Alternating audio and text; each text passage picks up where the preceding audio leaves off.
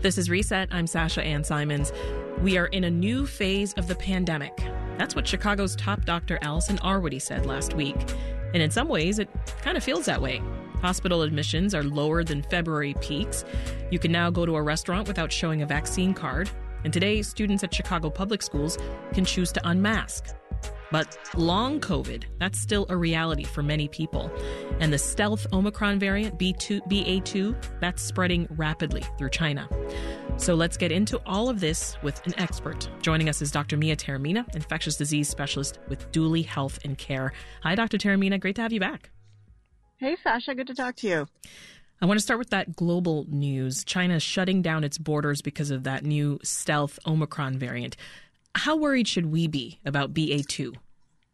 You know, when Omicron was first identified back in November, there were already several different strains of it. The predominant BA1 strain, there's a BA1.1 strain, and the BA2 strain. They've sort of all been around this entire time, but overwhelmingly predominant in the US has been the BA1 strain. Um, we're looking at about 10 or 11% of all the cases in the US at this point being genetically sequenced uh, showing BA2.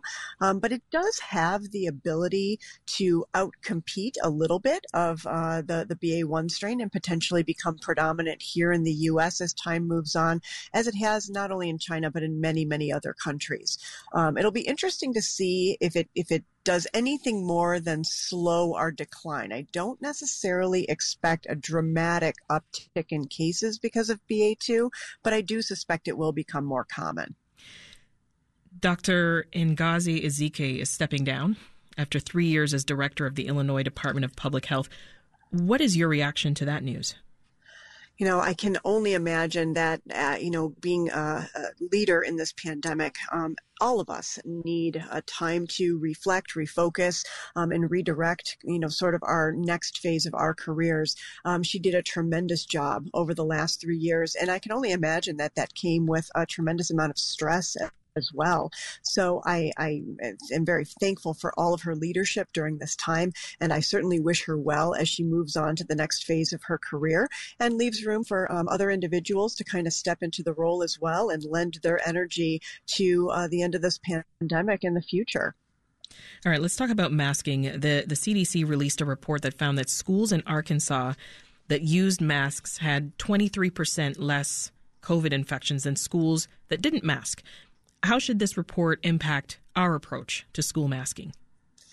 you know, a lot of these uh, data that come out of um, the school mask mandates eh, definitely are looking back at a time where Delta and Omicron were circulating a little more readily. Our numbers are down uh, quite significantly, and we've now had substantial time to have our five and ups uh, to be vaccinated and have that additional layer of protection as well taking into account more widespread circulation of virus during the peak times and during the times of high infectivity community wide with lots of community transmission, I have no doubt in my mind that universal masking is an absolute critical step in keeping our kids safe in school um, and not having to miss a lot of classes due to illness or quarantine. So I find it not surprising at all that there is an impact of universal masking in schools, especially especially when we have widespread circulation in the community of these viruses. And you know, uh, in in public places, some people still just don't want to take their masks off. So so remind us, doctor, how much protection do people actually get if they're wearing a mask but everyone around them isn't? Sure. You know, uh, if they're wearing a mask and um, they're in an outdoor setting, that's obviously going to be less risk than an indoor setting. And a crowded indoor setting is going to be the greatest risk scenario. So if you truly desire to uh, give yourself the most protection you can in a crowded indoor space, the mask you're wearing should be a well fitted N95 or KN95 mask. By definition, that 95 means that it's filtering out about 95% of particles that would otherwise otherwise be entering your lungs, essentially. So that's going to afford you as the wearer the best layer of protection. Uh, there are certainly a number of people that, that simply feel more comfortable wearing any type of face covering in a crowded public space. I don't know that a cloth mask or simple surgical mask is going to afford that much protection to you as the wearer in those environments. Now, if it happens to be an environment still where everyone is wearing even a simple face mask, that would be a step above then, because universal masking is going to be uh, the safest scenario as well buses, trains, and planes, they still require masks. Does, does transit pose a greater risk than indoor spaces? You know, by definition, when we think about all these transit spaces, they are just highly crowded. So we've removed yet another mitigation strategy, which is going to be uh, the ability to keep a social distance. It's just not possible. So even in the context of a significant number of people being vaccinated and having antibodies, at least for the time being, and as we all know, they've extended that federal guideline until at least April 18th. And I truly believe, uh, make no mistake, that's to kind of cover a, a peak travel travel season through all these spring breaks happening in the weeks to come and over the Easter Passover holidays. So once we get past that, if we can maintain a low level of community transmission, if BA2 or other variants uh, don't end up causing surges more so than just little little waves that we're seeing in the community, then I think that we are going to see a relaxation on public transportation uh, in another month or so as well if things continue on this trend. Let's switch gears, Doctor. I want to play you a call that we got this morning from a listener, uh, Kathy in Park Ridge. I'm wondering if the doctor can tell us anything about the therapeutic Evusheld. I understand it's sort of prophylactic instead of vaccines for people who are immunocompromised. Can you tell me if it's available in Illinois and what the known side effects are? What can you say about Evusheld? Doctor? Hey, Kathy, that's a great question. Yes, Evusheld does have emergency use authorization as pre exposure prophylaxis against coronavirus. So essentially, this is for folks that are immune suppressed and not likely to generate as robust of an antibody response to the vaccines. Uh, the rare individuals that cannot be vaccinated for a medical or other reason, um, you know, and individuals that maybe um, just have some significant health issues moving forward. What happens is this is an intramuscular injection. It's two doses or two shots given on the same day. And that works as a monoclonal antibody, similar to the intravenous monoclonal antibodies we give after somebody's infected.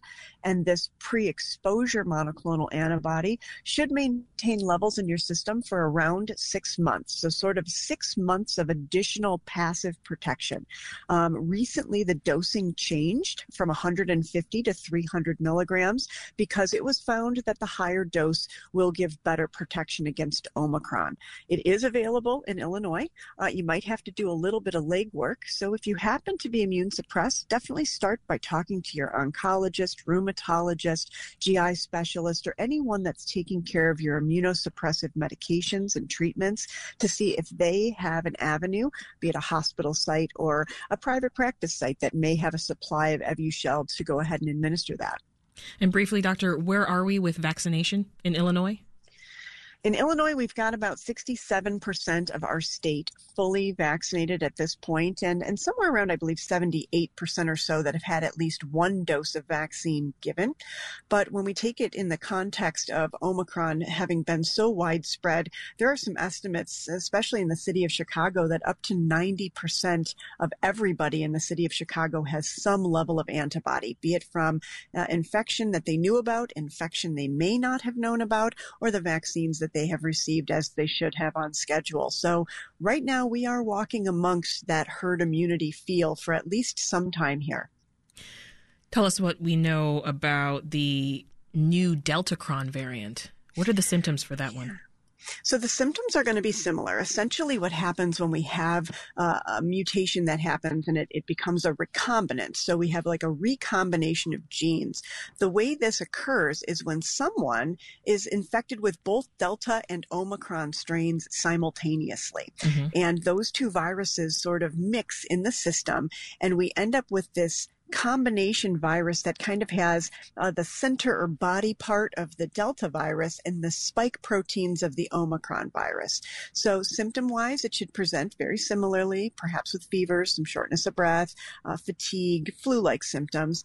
And it doesn't appear at this moment that it's something that is uh, even anything more than a variant of interest that we're keeping our eyes on. We've okay. only seen a handful of cases. So, um, and, uh, you know, as it comes with any variant, time needs to occur to see how our therapeutics will work against it. Yeah. Just about 20 seconds, Doctor. Your guidance at this point for, for folks who are exposed to COVID, should they quarantine?